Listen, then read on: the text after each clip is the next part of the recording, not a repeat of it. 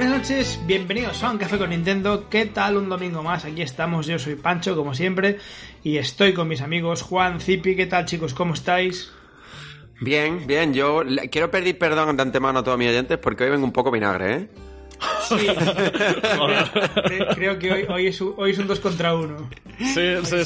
Yo me lo veía venir, que iba a ser un 2 contra 1, pero bueno, no pasa nada. Hoy es un 2 contra 1. Conste que a mí se me alegró bastante la semana con una cosa concreta de la que tengo que hablar bastante y bastante bien, de hecho. Así que bueno, nada, vinagre dice nuestro amigo Juan, pues porque tal y como predijimos acertadamente la semana pasada, hubo un Nintendo Direct este jueves, ¿no? O el miércoles. Miércoles, creo, ¿no? Miércoles, efectivamente. Hubo un Nintendo Direct, 40 minutos, y la sensación general, por lo menos en mi caso, flojito, salvadito por los pelos. Creo que Juan también piensa un poco parecido y Cipi es un poco más optimista. ¿Sí? No sé, estoy optimista. Lo iremos razonando, ¿no? No, a pesar de que... Ya, a ver, sí, claro, lógicamente cada uno tiene sus argumentos y yo respeto, conozco la postura de Cipi, la respeto, le gusta que le calcen 25 euros por un DLC de Splatoon, oye, eso hay que respetarlo, ¿sabes? Que tú tienes dinero por castigo y lo quieres ahí quemar, pues me parece muy bien, ¿sabes? No tengo nada que decir al respecto. No, a ver, ahora hablando un poquito en serio. Para mí, hablaremos un poco de todo, pero Pikmin 4... Consola virtual de Game Boy, Metroid Prime Remaster, tráiler de Zelda. Y fijaos lo que os voy a decir. No me emocionó el tráiler. No me emocionó. Es opinión de mucha gente esto, ¿eh? Ya lo hablaremos. Sí. Y no destacaría mucho más. Para mí, vamos. Yo creo que el Nintendo Direct se puede analizar en muchas claves, ¿no? En clave Nintendo seguramente tenga una opinión muy diferente a si lo hacemos en clave Nintendo Direct, a si lo hacemos en, no sé, en clave sin filtraciones o en clave teniendo en cuenta las filtraciones. Claro. Creo que desde muchas perspectivas pues tendríamos... Bueno, de todas, lo iremos analizando, ¿no? Si quieres. Claro, eso. Ha tenido sus luces y sus sombras, pero, a ver, evidentemente ahora lo vamos a ir razonando. Voy a criticar muchas decisiones de Nintendo, pero prácticamente todos los juegos que voy a criticar me los voy a comprar. Como debe ser. La coherencia es uno de nuestros valores. Antes de empezar, quiero, por favor, saludar a Clock Kai, que nos dice que nos escucha siempre, pero que es su primera vez en directo. Así que bienvenido. Pues saludos. Las primeras veces siempre hay que recordarlo. Es tu primera vez. La primera vez especial siempre. Te acariciaremos la nuca, así que no te preocupes. No, vas a estar bien, no te preocupes. Cipi, en serio, cuéntame, ¿por qué te parece guay este directo? A ver, mis puntos. El punto 1 es que, como decía Juan, para quitármelo ya de encima, es que la clave de leerlo sin tener en cuenta las filtraciones /leaks / rumores queda bastante más guapo. Porque el Metroid debajo de la silla está muy bien. Está guay. La Game Boy Advance está muy bien. El Advance Wars, bueno, lo típico. ¿Qué más? El Etrian Odyssey también se había medio filtrado. El otro, ¿cómo se llama? El Baten Kaitos, lo mismo. Uh-huh. O sea, hay una serie de detalles que para los que seguimos la rumorología y las noticias día al día, pues que ya lo habíamos hablado, ¿no? De hecho, de los podcasts anteriores que hemos hecho, hubo uno en que casi lo centramos en que lo de Baten Kaitos era lo que decimos muchas veces aquí en el café, de que cuando el río suena es que agua lleva. Uh-huh. Y efectivamente, aquí estaba la remasterización. Y bueno, si quitamos eso, tío, lo de los leaks, pues se queda un direct bastante majo, con muchas noticias y muy buenos juegos. Sí que a lo mejor la mayoría remastered y mierdas de estas. Ah, ahí quiero llegar yo ahora. Que puede ser el Nintendo Direct Remaster, pero bueno, no pasa nada, tío. Por lo demás, juegos de calidad muy, muy alta, tío. Para quien no haya jugado el Ghost Trick, lo va a flipar, por ejemplo. Nos dejaron también dos cerdadas bastante guapas, que fue, como dije, por un lado, el pack de expansión de Splatoon, que a mí personalmente, tú eres fan de Splatoon 3, Cipi, no sé qué, sí, pero a mí me parece un chiste. Sí, no, lo o sea, del pase tampoco lo veo bien. La ciudad del Metroid, del Splatoon 1 por 25 pavos, me parece reírse en la cara de la gente. Y después, lo de meter la consola virtual de Game Boy. Y Game Boy para los que paguen el online y Game Boy Advance para los que paguen el Premium, me parece ser muy... Sí, útil. Una decisión muy... Joder. Impopular cuanto menos, tío. Yo pesetera. Iba a decir algo más fuerte, pero sí, sí. Exactamente eso, me parece una decisión pesetera. A mí me dice, bueno, pues te meto una ventaja ahí que realmente marque la diferencia, que sabes, que, hostia, pues compensa. A mí me lo he visto más como un castigo a los que no tienen el premium, en plan, pues ahora os jodéis por no pagar. Ah, sí, a ver, yo lo de los DLC, si lo contrastamos con el de Xenoblade Chronicles 3 o el de Mario Kart 8 Deluxe, evidentemente está años luz, ¿no? Es decir, me parece un insulto al consumidor y al fan o a los fans de Fire Emblem Splatoon 3. De Fire Emblem pasa lo mismo, sí. Sí, la diferencia de contenido y además los precios abusivos. Y yo lo de la consola virtual lo llevamos pidiendo mucho tiempo, Game Boy Advance. Oye, es bienvenido, me encanta, además han hecho una hasta ahora muy buena selección de títulos, pero es que no podemos dar una palmada en la espalda a Nintendo cuando está lanzando en Nintendo Switch unas consolas, en la consola virtual, que ya estuvieron en Wii, que ya estuvieron en 3DS, que ya estuvieron en Wii U. O sea, me niego. Y ya no hablamos de lo que habéis dicho de que, bueno, para los pobres tenemos Game Boy, para los ricos tenemos Game Boy Advance. No sé, me parece feo, pero bueno. Por cierto, entrando en territorio spoiler, que sepáis que no, en mi cabeza no hay un orden concreto, así que vosotros me vais parando, vale. Añadiendo lo que queráis, me voy acordando de cosas y lo voy comentando. Sí. Venga. Entrando en terreno spoiler, aviso, para que la gente pueda coger el botón de pausa si está escuchando el podcast o sacárselo sobre... Lo de saltar 30 segundos. Sí, me envía la gente muy loca porque al parecer en el DLC de Xenoblade hay como una sorpresa muy, muy, muy grande, ¿no? Hay un personaje, sí, si no me equivoco, de la primera entrega. No, hay varios. O sea, esto lo comenté en el directo, que... Era muy tocha eso, ¿eh? Claro, o sea, nada confirmado, pero a ver, obviamente, o sea, la estética, todo, ¿sabes? O sea, no solo del Xenoblade 1, sino del 2 también. Ajá. Claro, esto es una delicia para los fans de la saga. Para los que han jugado directamente al 3, pues a lo mejor es un poco poner la boca de lado. Pero los que llevamos siguiendo la saga, esto fue espectacular. Es lo que decíamos, ¿no? Este tráiler de unos segundos comparado con el de Zelda, que era algo más extenso, le daba 1000 vueltas. Sí, en este caso, ¿eh? Es que bueno, ya hablaremos más tiradas al final. Ya os digo, a mí el tráiler... Ha habido la típica discusión que se polariza y se hace grande y tal igual. Es que seguro que son juegos de una obra maestra. No lo dudo ni por un momento. Pero yo hablo simplemente del tráiler que nos mostraron. Muy flojete. Pero bueno, sí. Lo hablaremos más adelante. ¿Qué os ha parecido Pikmin 4? Esa iba a decir sorpresa, pero no. Ese juego de apertura que nos enseñó... un poco las mecánicas jugables que va a traer como novedad y demás. Pues muchas ganas. Coincido. A mí me pareció reservado a Amazon, es lo que me pareció. Sí, básicamente.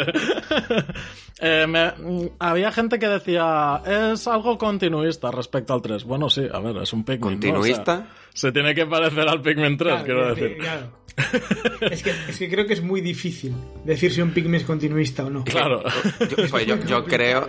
Yo creo que quedó bastante patente en el tráiler que es todo lo contrario. Es el Pikmin más valiente de todos. Sí, yo también lo vi algo más así. Para empezar, cambia la cámara que dices, no es un cambio tan radical. Para un juego como Pikmin, sí. Sí, lo cambia, o sea, cambiar mucho. La cámara y cambia la jugabilidad central del juego. Sí. Es que dentro de lo que es el universo Pikmin, que eso evidentemente no se puede cambiar, yo lo poco que se vio en ese tráiler... Yo creo que demuestra eso, que Miyamoto ha puesto mucho énfasis en intentar empezar a ofrecer algo muy diferente, porque yo creo que el 3 fue muy continuista con respecto al segundo y el primero. Quizá el segundo sí hubo un saltito con respecto al primero, sí, pero aquí se ven muchos elementos jugables, muchas mecánicas novedosas dentro de lo que es Pikmin. Además, me gustó especialmente la perlita del final, lo de dejarte ahí con la boca abierta de... de que te enseñan el tema este de la noche y los Pikmin, que era algo prohibido antes, ¿sabes? Y no te explican nada más, ¿sabes? Como diciendo, bueno, esto para más adelante. Eso se parece mucho a The Wild at Hearts, que era un juego que reseñamos aquí en el café. Sí. Sí. Y bueno, al anochecer sucede algo parecido a lo que se ha visto aquí en este Pikmin 4, no sé qué diferencia habrá, pero me gustó un detallito que me encantó en este juego que he comentado y que aquí va a estar en Pikmin. Tengo que reconocer que el perrete sin nariz me da un poco de ansiedad. No sé, si lo ves, ¿cómo respirará? ¿No tiene olfato o qué? No tiene nariz. Pero sí, por lo demás me parece guay. Creo que sale el 21 de julio, si no me equivoco. Para verano. Creo que todavía lo van a pulir un poquito gráficamente. Porque sí que es cierto que la gente, sabéis que enseguida está la que salta, y ha habido comparativas en internet, y parece que o tiene otro estilo gráfico un pelín diferente, como estoy yo con las palabras, madre mía. O se ve un poquito peor que Pikmin 3. Yo creo que es una cuestión de la decisión en estética, del concepto de arte. Creo que quiere ser menos fotorrealista que Pikmin 3 y más estilo cartoon, más dibujo animado. También me lo parece, sí. El 3 hay que decirlo que las frutas, eran... El 3 es... Eran de verdad, quiero decir. El 3 es... Era algo muy loco, lo de encontrarte un limón y decir, ¿qué cojones, tío? ¿Estoy en la nevera o estoy mirando la tele? Curioso y muy buen acierto el traerlo a la Tierra. No es un plan... Vamos, suponemos que es la Tierra. O sea, se ve un jardín y se ve una casa. A ver, esto del... es que el lore de Pikmin tampoco se extiende mucho. No. Se supone que los otros planetas también es la Tierra, pero... Yo qué sé, tío. A lo mejor sí que es la Tierra, pero en otro tiempo, ¿no? O en un... No sé. O más cerca de la población, no lo sé. Pero vaya, que sí, que ese Pikmin 4 para abrir boca a mí me pareció muy, muy bueno. Después, ¿qué tuvimos seguidamente? Mucha morralla. Es que claro, yo tengo ahí como una nebulosa importante. Hubo un montón de morralla.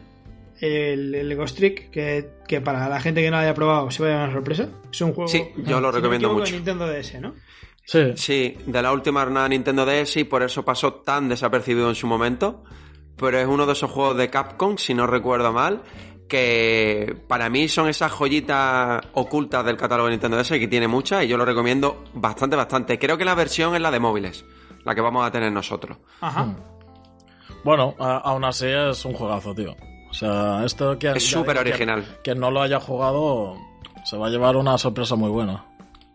¿De qué trata? Es como una especie de juego de detectives. Sí, es un detective, mueres y tú mismo tienes que descubrir la causa de tu muerte, siendo una especie de alma, y puedes poseer pues objetos y elementos de la pantalla. La verdad que es muy, ya te digo, muy original. Ajá.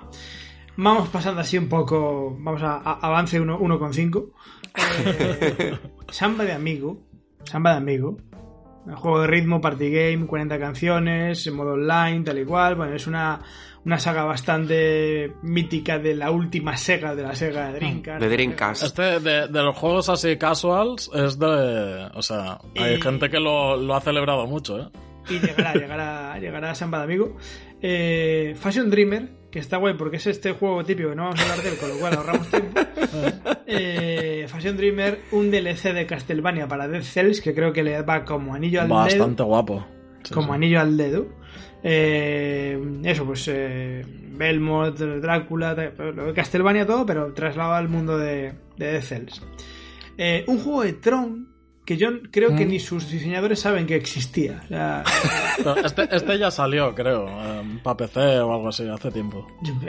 Ni idea, Julio. En mi vida. Pero bueno, un juego de Tron. Y después un título que creo que a Cipi le llamó bastante la atención, si no me equivoco, que fue el Decapolice. Sí. Un juego de Level 5... un juego de detectives con gráficos anime, una cosa así como muy hippie. ¿Qué te parece? El título me estaba llamando ya la atención, en un principio, más que muy Cipi, es muy japo, muy rollo... Sí, muy level 5. Sí, muy level 5. Y me... nuestro japonés en el corazón.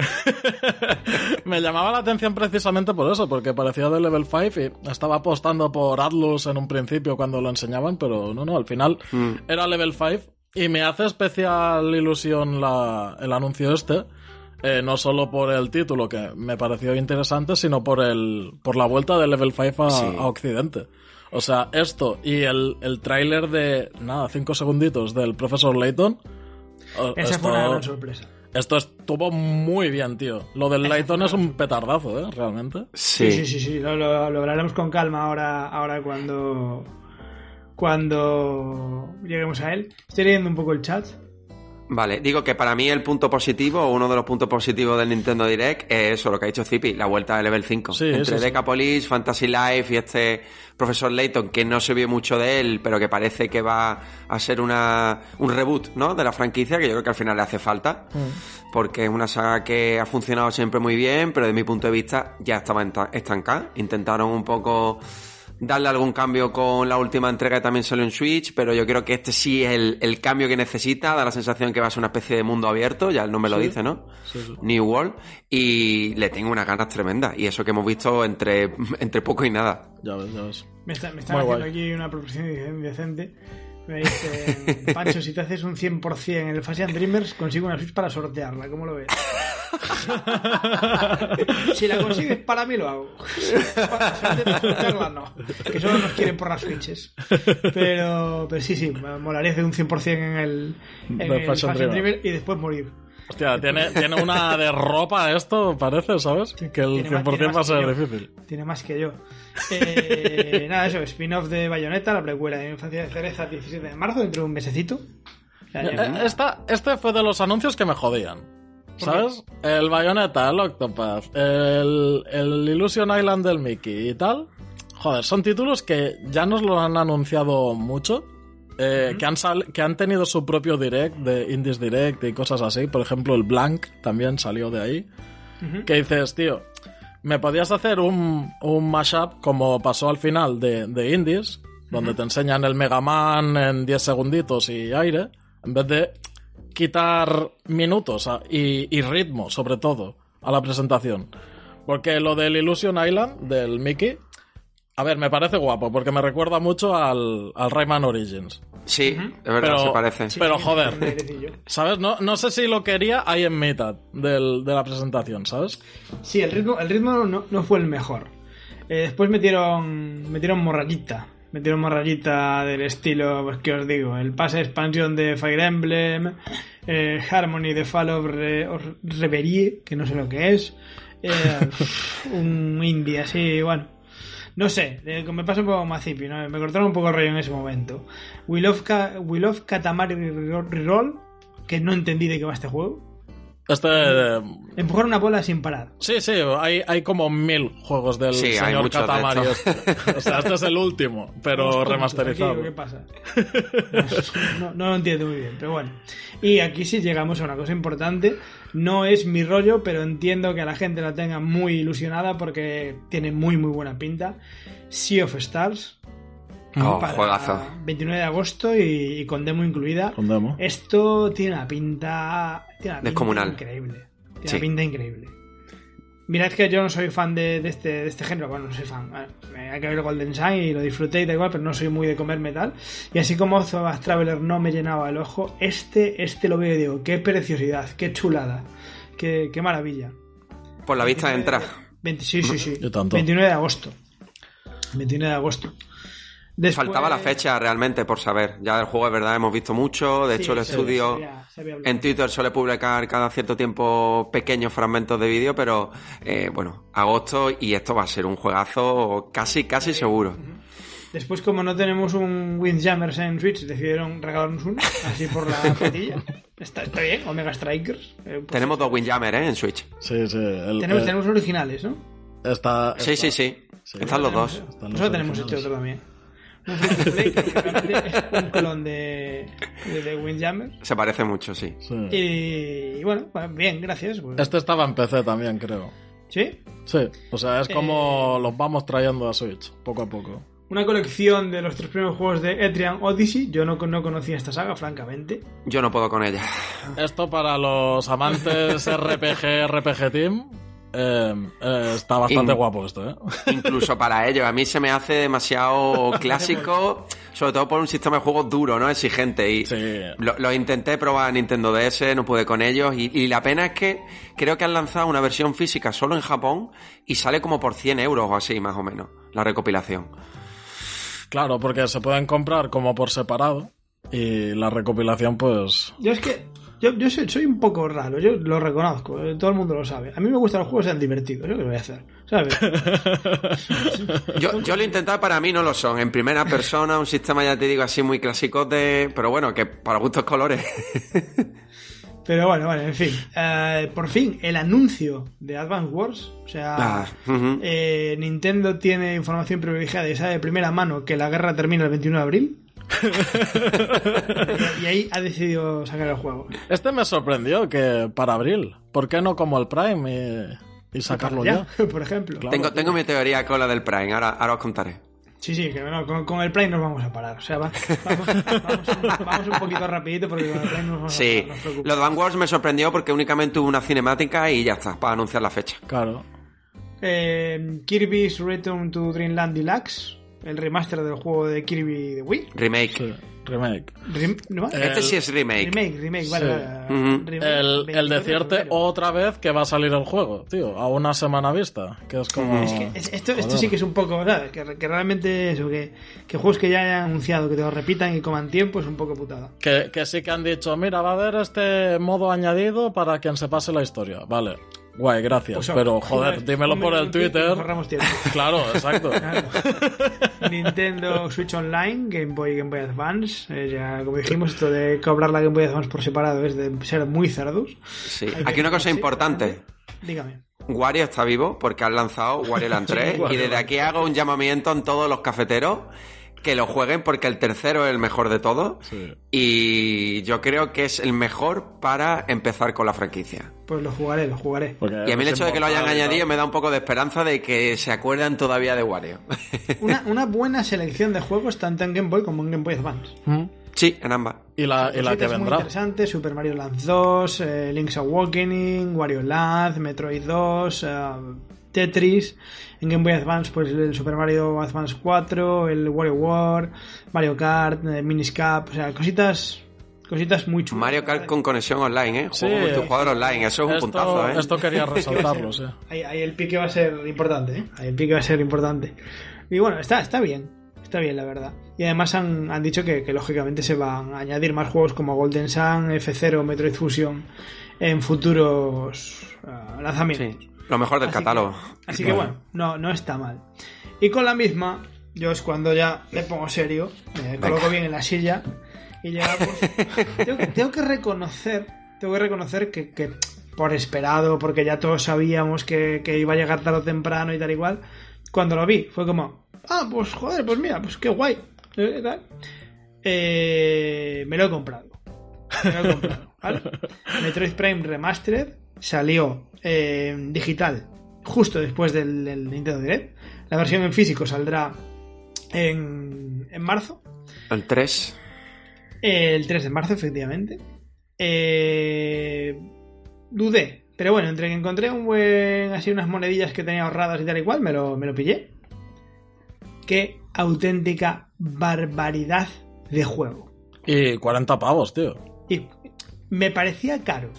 Ya, hostia, más que... Porque te parece Nintendo... caro porque lo tienes en GameCube, puede. Pero ya digo, o sea, esto 40 pavos no, es un jugarral del Kirby. Explico. ¿Os recuerdo a Skyward Sword? 60 euros. Claro, yo por eso. Explico. Decía, un remaster de un juego hace 20 años, 30 euros no estaría mal, da igual. Me parecen pocos 40. Sí. No, lo digo en serio, o sea... Es un remaster porque es un remaster, ¿vale? Porque no está hecho desde cero y porque hay...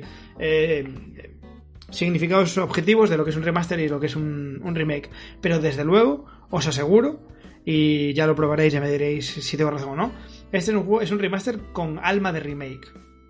O sea, es un remake encubierto, ¿vale? El juego es 1-1 con el de GameCube, pero lo han cambiado todo.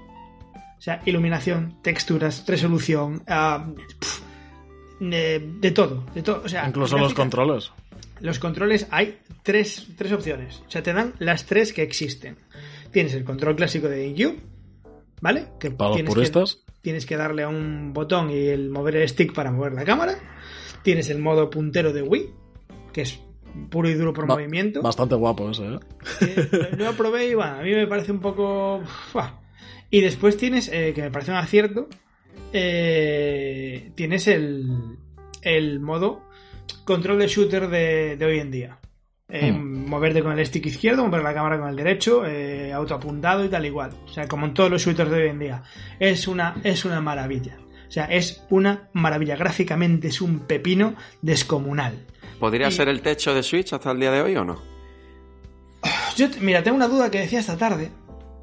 Yo creo que entre comillas, muy entre comillas, va a perjudicar a Prime 4 si es que no sale para la siguiente, porque a mí me cuesta pensar que vaya a haber un salto gráfico importante de este remaster a Prime 4, No, porque claro. Es que este remaster se ve muy... Claro, hará el salto... Muy bien. El salto va a ser más pequeño si no hubiéramos tenido este Metroid Prime Remaster, casi claro, seguro. Efectivamente, a eso me refiero. La gente después de ver este Prime... Puede que a alguien le parezca poquita cosa la diferencia. A mí el salto creo que va a ser en cuanto a lo jugable y quizás en algo de controles y habilidades de Samus y tal. En cuanto a lo gráfico, yo creo que va a ser más o menos parejo. Y es una maravilla, ¿eh? Es una maravilla. Claro. Y es una pasada lo vigente que está a nivel jugable 20 años después.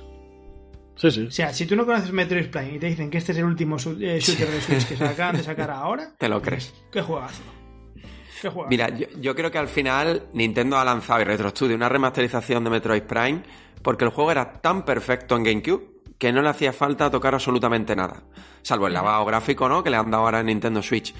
Entonces, yo sobre todo a la gente que no haya disfrutado nunca ningún Metroid Prime, que muchas veces, el otro día me preguntaba David, ¿no?, un poco el miedo de, oye, es un juego en primera persona, es muy shooter, muchos disparos, no, o sea, si Metroid Prime al final fue tan alabado en su época es porque supo trasladar a la perfección una franquicia como era Metroid en dos dimensiones, las tres dimensiones. Un juego de pura exploración, tienes disparo, enfrentamiento con enemigos, pero para nada es lo que uno se puede esperar de un juego en primera persona, ¿no? Es una ambientación tan opresiva, una sensación de soledad tan bien hecha que dices, ¿cómo pudieron hacer esto en 2003? ¡2003! Ya. Sí. O sea, es una locura. Me parece guapo eso de que en Metacritic tiene el original 97 y la remaster también tiene 97. Es como, joder, tío. Es una bestialidad. Es jugar a un juego tal y como lo recordabas. Mejor. ¿Sabes? Mejor. A mí todavía solo me queda probarlo para ver si jugablemente y a nivel de mecánicas ha envejecido bien, mal, que supongo que muy bien, porque ya el juego... Bueno, ya te lo digo ahora. Tú eres el que... Perfecto, es lo que te digo, que te lavan el cerebro, te dicen que este juego es de este año. Te lo crees. Y te lo crees. Pero o sea, no ves nada que te diga, esto es de juego antiguo. Nada. Cero. Y menos con el control nuevo. Le voy a dar una alegría a los oyentes que tienen mucha amargura con que sea un Xboxer y tal y cual. Ha sido el juego que ha evitado que me compre Hogwarts Legacy. Hostia. No, tenía mi dinerito reservado para Hogwarts Legacy en Xbox, tal y cual. Estaba bastante convencido de comprarlo. Fue ver este remaster, empezar a leer tal y cual, y dije, por Metroid. Y vamos, no puedo estar más contento. Yo no lo estoy Harry Potter. No lo estoy jugando tampoco, tío, al Hogwarts. Y mira que lo había reservado. Pero por otra razón, no es por el Metroid, que es que me dijo que no me llegaba el viernes, que me iba a llevar el lunes de la semana que viene. O sea, no esta que entra, la otra. ¿Sabes lo que pasa? Que yo creo que el destino no quiere que juegue al Hogwarts Legacy. Claro, a la mierda, tío. Dije, pues a tomar por culo. No me deja, porque me lo iba a comprar ahora y sacan el Metroid Prime y me lo iba a pillar en Switch el 25 de julio y el 21 sale el Pikmin. Claro. Con lo cual tenemos claro lo que voy a comprar. Mi mujer no está muy de acuerdo, pero bueno, claro que la van a hacer.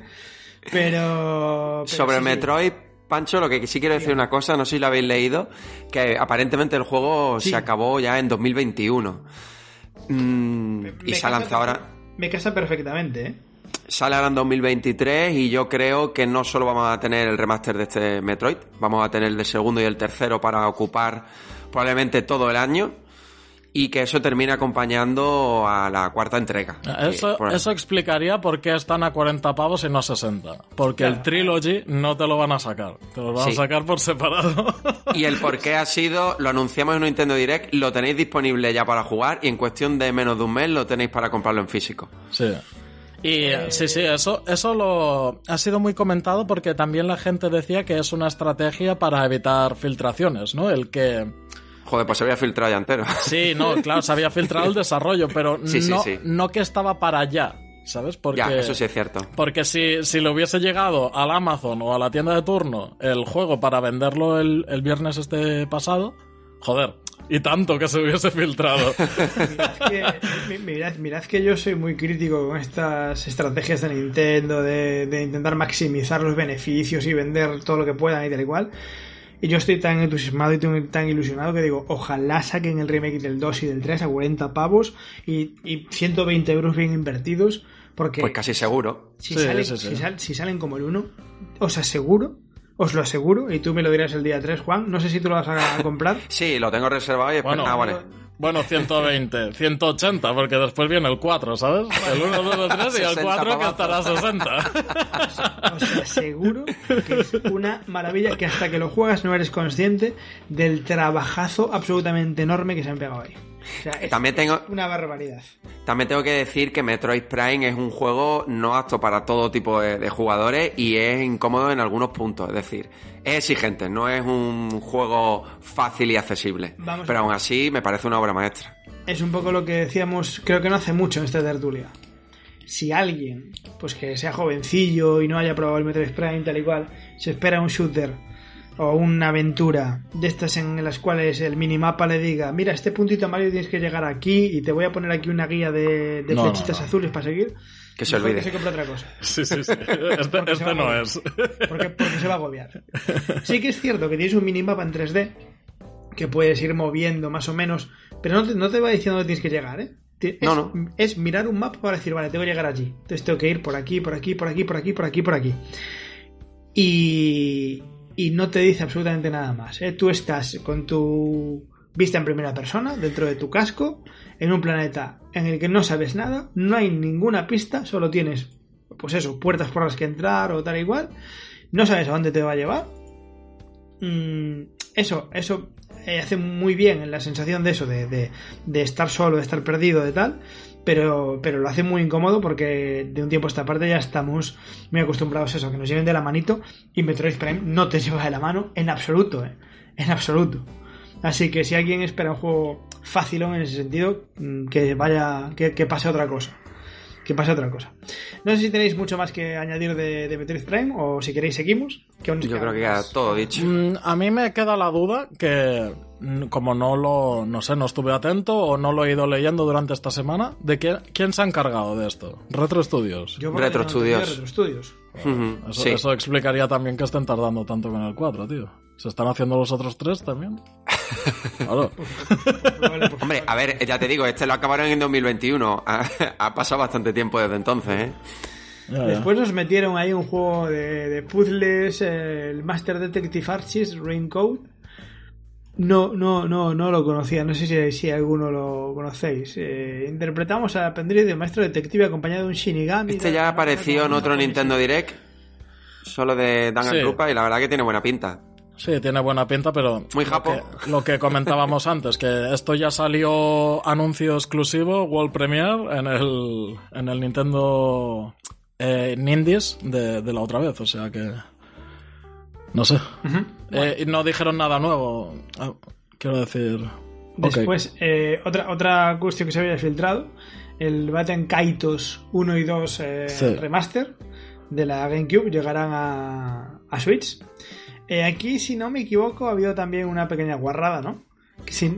Creo leer que el 1 llega en castellano y el 2 solo en inglés, ¿no? Si no me equivoco. Sí, hay una alegría y una guarrada. La alegría es que vienen los dos, porque el segundo, como ya comentamos en el programa que le dedicamos a Baten Kaitos, no llegó a Europa, entonces buenísima noticia. Y la guarrada es como tú dices, el primero llega en español porque ya lo hizo en su momento en GameCube. y el segundo no lo comemos en inglés. Además, qué tontería. Quiero decir, si el primero ya está en castellano... Hay que ser muy cutre. El segundo, ya... es más cutre que tontería, sí.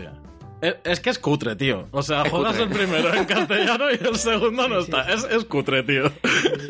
Es muy cutre y creo que hay decisión de Namco, porque el otro día estuve leyendo, informándome un poco, el remaster en principio no lo ha hecho Monolith, sino lo ha hecho un estudio interno de Namco. Entonces, creo creer que todo, tanto el remaster como tal y la decisión de no traerlo al español no es de Nintendo, y no sé si puede tener algún tipo de influencia en esta decisión. No sé, es la típica decisión rara que dices, pues, qué innecesario, ¿no?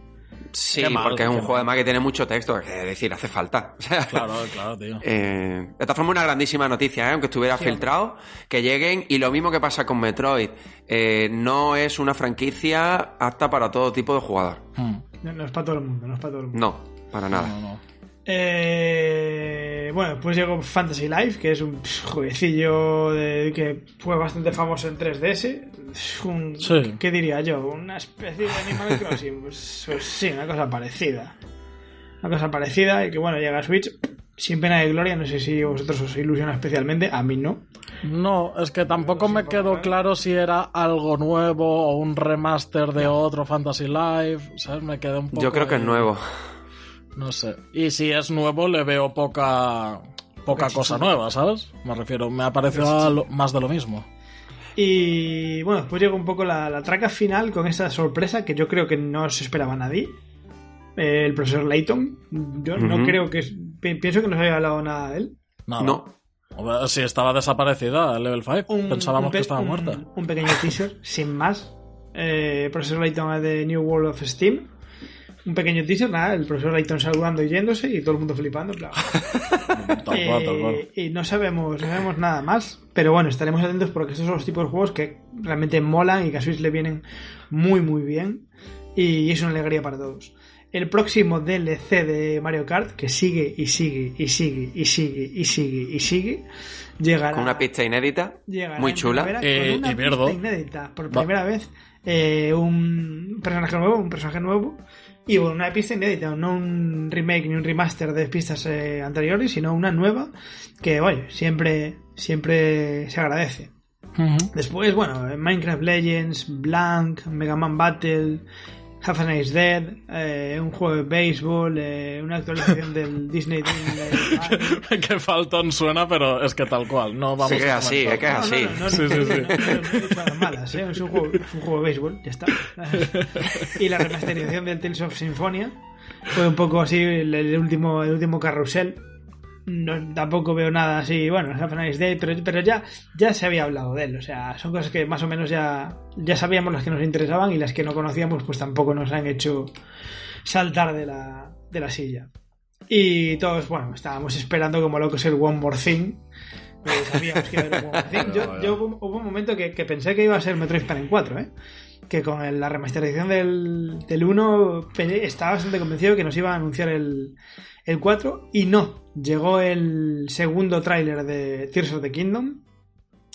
No, quiero pensar que no es el no lo es. Gordo. No lo es. Nos ha dado la alegría de ver que vas a seguir teniendo un doblaje al castellano magnífico. Se puede escuchar la voz del villano, no sabemos quién es. Yo me lancé como un loco a decir que era Ganondorf, no tengo ni idea. Suena muy Aldo, al rey, Ganondorf, sí, o bueno, al rey, no sé. Ojo, a mí me daba vibras de que es el rey, ojo. Pero no sé. Pero súper frío, Ya. A ver. De hecho, hasta lo agradecí para aplacar un poco el hype. Esto va un poco en línea con mi teoría del otro día que estuve comentando en el programa, de que yo pensaba que Zelda no iba a estar, y es verdad que estuvo, pero ha estado a medio gas. Sí, por cumplir. Es decir, por cumplir, exacto. Han lanzado un tráiler donde es un déjà vu constante, como si estuviéramos jugando a Breath of the Wild. Sí. Y donde intentaron imitar ese tráiler tan emocional, con tanta carga narrativa, tocar la fibra sensible de Breath of the Wild. No funciona tanto, claro, no le salió bien, porque aquí en este Zelda evidentemente la historia es muy importante, la conexión con Breath of the Wild, con toda la franquicia, ¿no? Con toda la cronología, pero de este Tears of the Kingdom lo que queremos es saber todas esas novedades jugables, que aquí estuvieron pequeñas pinceladas, que ahora si queréis comentaremos algunas de ellas, pero vamos, deja claro y evidente que va a haber otro tráiler, donde evidentemente va a haber también ese modelo de Nintendo Switch de Zelda Tears of the Kingdom, y donde por fin pues se muestre jugablemente todas las novedades de Tears of the Kingdom. Es decir, no llevan trabajando tanto tiempo con lo que han mostrado. Es decir, aquí hay mucho que mostrar, mucho que enseñarnos, y me atrevería a decir que incluso vamos a tener un Treehouse o algo muy parecido. A mí es que me pasan tres cosas fundamentales. Primero, lo que decías tú, Juan, creo que han querido imitar demasiado el primer tráiler, y eso es muy difícil, porque el primer tráiler, o sea, el tráiler de Breath of the Wild es bestial, absolutamente bestial, te ponía los pelos de punta. Creo que lo han querido imitar y les ha salido el tiro por la culata. Sí, sí, tal cual. No sé si porque Nintendo también es como es, ¿eh? Igual lo han hecho deliberadamente, precisamente para que os pongáis una sorpresa. Lo que han mostrado parece más un DLC de Breath of the Wild que otra cosa. Porque, sí. Porque el mapa es prácticamente el mismo, con islitas en el aire, bla bla bla, pero de hecho hay muchísimas zonas, ahora se han parado a analizarlas y tal y cual, que son exactamente las mismas. Con lo cual te deja poca sensación de sorpresa, es decir, yo esto ya lo he visto. Algún enemigo nuevo, pero bueno, que menos que pedirle una nueva entrega que un enemigo nuevo. Quiero decir, tampoco me parece tan novedoso ni tan rompedor. Y no sé, me dejó un poco frío, me faltó algún elemento. Y en cuanto a novedades jugables, lo que enseñaron a mí no me... Quiero decir, el tema del automóvil yo lo veo fuerísima. A mí ya la moto ya me costó mucho y lo del coche me sacó un montón. Aquí hay que ver las posibilidades... Ahora Cipi, si no queda su opinión, pero sí. A mí, por lo que se pudo ver, va a haber bastante creatividad y libertad a la hora de crear tus propios vehículos. Sí, a mí también me lo pareció. Que se vea Link sacar la rueda del agua de la que después es el coche. Está guay, entiendo por dónde quieren ir, a ver qué van a hacer, pero seguro que tiene una vuelta. Pero me refiero, a mí el impacto en el tráiler de repente, ver a Link conduciendo un carricoche fue como... Sí. ¿Qué cojones es esto? De primera no cuadra con el universo así, de Zelda o de Breath of the Wild, Tears of the Kingdom. De hecho, me recordó mucho a Banjo-Kazooie Bache y Cachivache. Porque la idea es muy parecida. Me pareció entender que algunas de las funciones que tenía la tabla Sheikah la lleva en el brazo. Porque se ve que la rueda la levanta con el brazo, por ejemplo. Pero es que incluso a ese nivel tampoco tengo mucho que comentar. O sea, no vi nada de decir, ¡buah, esto! O sea, no sé. La frase final de Zelda, ¡oh, si es tan fuerte que no lo puedes derrotar! No sé, me faltó muchísima... Que no se nos olvide que la mecánica de manejar el tiempo aquí ha estado ausente y creo que va a ser muy importante en el título final. Entonces, bueno. Sí, y de hecho, como estará ausente, ha estado hasta ausente ese otro Link de pelo largo y ropajes verdes. Bueno. Que salió en el primero y aquí no se le vio. Yo quiero pensar y estoy bastante seguro de que hay mucho que deliberadamente nos han ocultado, pero yo creo que se han pasado incluso y han dejado un tráiler Breath of the Meh, ¿sabes? yo lo veo muy, muy medido este tráiler, ¿no? Demasiado, los fotogramas demasiado. Queriendo enseñar justamente para esos, sí, como nos dicen aquí, analistas. Sí, para esos junkies del Zelda que se ponen ahí, mira, aquí sale un revet, no sé qué, esta arma que es una hacha realmente dispara un cañón, no sé cuánto. Vale, hay lo mínimo, imprescindible, que está muy medido todos los fotogramas, todo lo que han querido enseñar, y que eso, y que no hay mucho más de lo que exclusivamente nos querían contar en el tráiler. Que era que bueno, que se está acercando este juego, simplemente. Me gusta lo que dice Belé con el chat, que dice misión secundaria de Link yendo a la autoescuela. perfectamente podría ser. Pero bueno, mirad cómo tiene que ser el tráiler para que nos veáis y nos escuchéis a los tres que estamos relativamente calmados. Tengo el hype muy tranquilo, sí. Sí, creo que vamos a hablar unos 5 minutos del tráiler y se acabó. O sea, en otro momento estaríamos como ¡ay, Dios mío, tal! ¿No? Sí. Claro. Bueno, pues ni fu ni fa, tal. El amiibo muy chulo. Muy chulo. La verdad. Muy chulo. Se nota la diferencia de calidad con respecto, por ejemplo, comparado con el de Breath of the Wild, que hubo muchos, ¿no? Pero con alguno de Link. Y a mí uno de los movimientos o una de las decisiones que menos me ha gustado es el precio desorbitado de esa edición coleccionista. Sensantero. Sobre todo si lo comparamos con el de Breath of the Wild, ¿no? La Breath of the Wild venía con su banda sonora, venía con su espada maestra, o sea, creo que era una edición coleccionista imponente. Aquí, sin embargo, no hay nada que me termine de convencer. Un libro de arte que más adelante tendremos algo parecido, una especie de póster así, creo metálico, que iba metálico, unos pines. La verdad que me llama poco, y más todavía si tiene en cuenta el precio. Lo de los pósters metálicos se está poniendo muy de moda últimamente, pero lo de los pines no lo entiendo. O sea, tengo... Yo me voy a poner un poquito vinagre, no a nivel 2022, pero me voy a poner... Sin insultos. Porque, sin insultos. Pero sí creo, sinceramente, ¿no? Y no lo digo por meterme con nadie, lo digo porque lo pienso sinceramente. Yo creo que cuando te sacan eso, un juego con un postercillo metálico, 4 pines y un librito por 130 euros, y lo compras, la culpa no es de quien lo saca. La culpa es de quien lo compra. O sea, quiero decir... No justifica en absoluto. Muy poco amor, tío. O sea, la Steelbook de turno, sí, los pines, que ya digo que tengo un saco de pines que no... No la compro.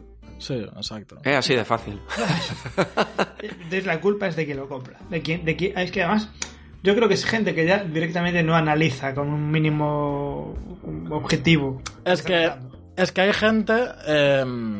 que ya por defecto pilla a la coleccionista, sí la hay, sí. ¿Sabes? Sí. Y joder, este es un ejemplo de ediciones de coleccionistas que no hay que pillarse, yo creo, porque es que no vale la pena. A lo mejor sopesas y dices, bueno, pues pagando algo más me llevo todo esto, pero yo qué sé, tío, es que está en... Es que 130... no viene ni con el amigo, podría venir aunque fuera con el amigo. Es que está en 130 pavos, tío, es mucha pasta, ¿sabes? Nah, muy justita, no sé. Y 130 pavos, me parece una absoluta barbaridad. Pero bueno, esperaremos más noticias que seguro que las habrá de Zelda. Vamos a ir cerrando, como siempre, vale. Pues dando un poco esto que le gusta tanto a Juan, dando la nota numérica, que le encanta. Venga, no, Juan, a ti te disculpo, puedes dar una sensación, no una nota.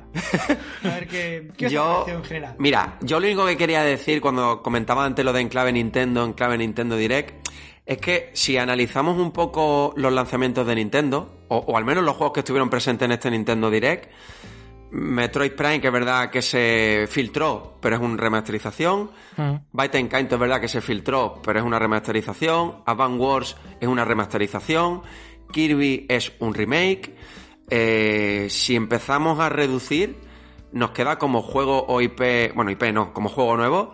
Zelda, que llevamos conviviendo con él yo no sé cuántos años.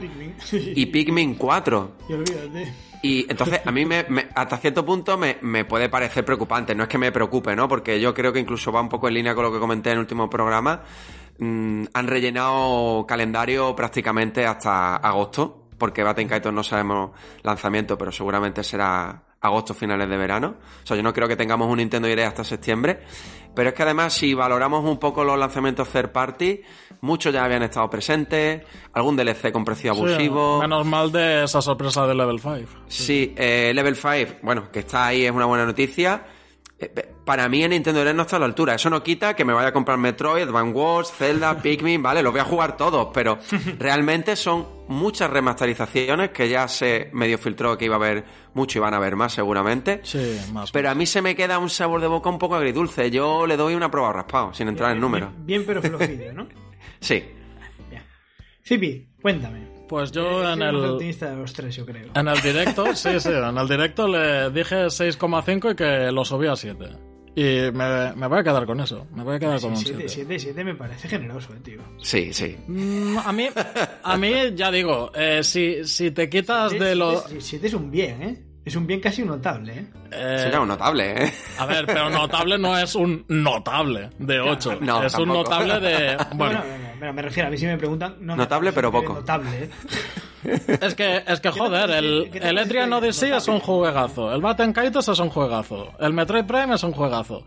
Me parece que nos han enseñado unos juegazos del 15 que sí, pero que son por remaster medio, todo, es recopilación ya todo. Tío, pero son juegos muy buenos, tío. El Ghost Trick es un juegazo también, ¿sabes? No lo niego. Es que es eso, ¿sabes? Lo de la... Aquí lo están diciendo, la Game Boy Advance y la Game Boy...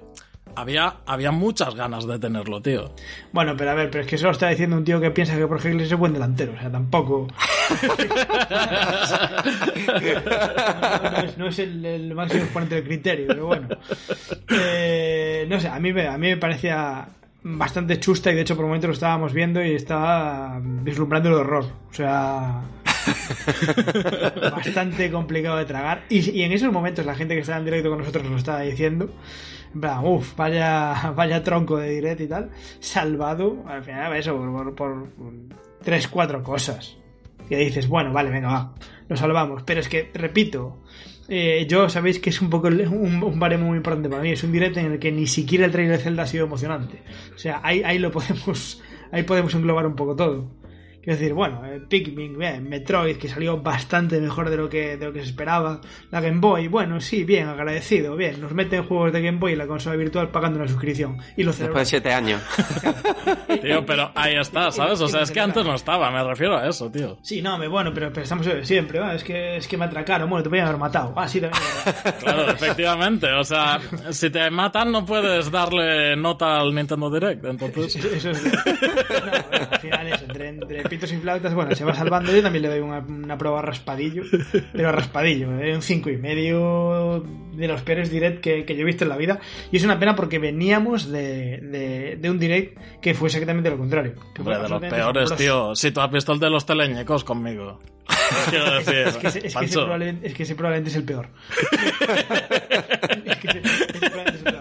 Pero sí, yo por lo menos de los que recuerdo así de últimamente, de los más flojitos. Pero bueno, no pasa nada. Otras vendrán. No hay problema. No creemos que vaya a haber otro hasta septiembre, ¿verdad? Buah. Yo sigo manteniéndome en lo que dije hace una semana. A ver, con las últimas noticias de que se cae el E3 y tal, pues podría ser. Podría ser perfecto. Es que si tienen que rellenar algo más el calendario porque queda algún hueco, yo creo que va a ser, a través de un tweet en Twitter o... Presentaciones concretas de juegos. O algo así, sí, parecido. Bueno, a lo mejor en junio nos hacen un direct para recordarnos todo lo que van a lanzar, que ya han anunciado. No, please. No. O sea, ya basta. Pero bueno, ya veremos. En fin, mientras tanto, pues como siempre, hasta aquí ha llegado la tertulia del direct. Que sepáis que somos muy conscientes de que hemos dejado temas en el aire porque las cifras de ventas de Switch vuelven a ser una animalada, especialmente las de juegos. Pero las hablaremos de ello la semana que viene, que está guay que nos hagan 2 programas seguidos, la verdad.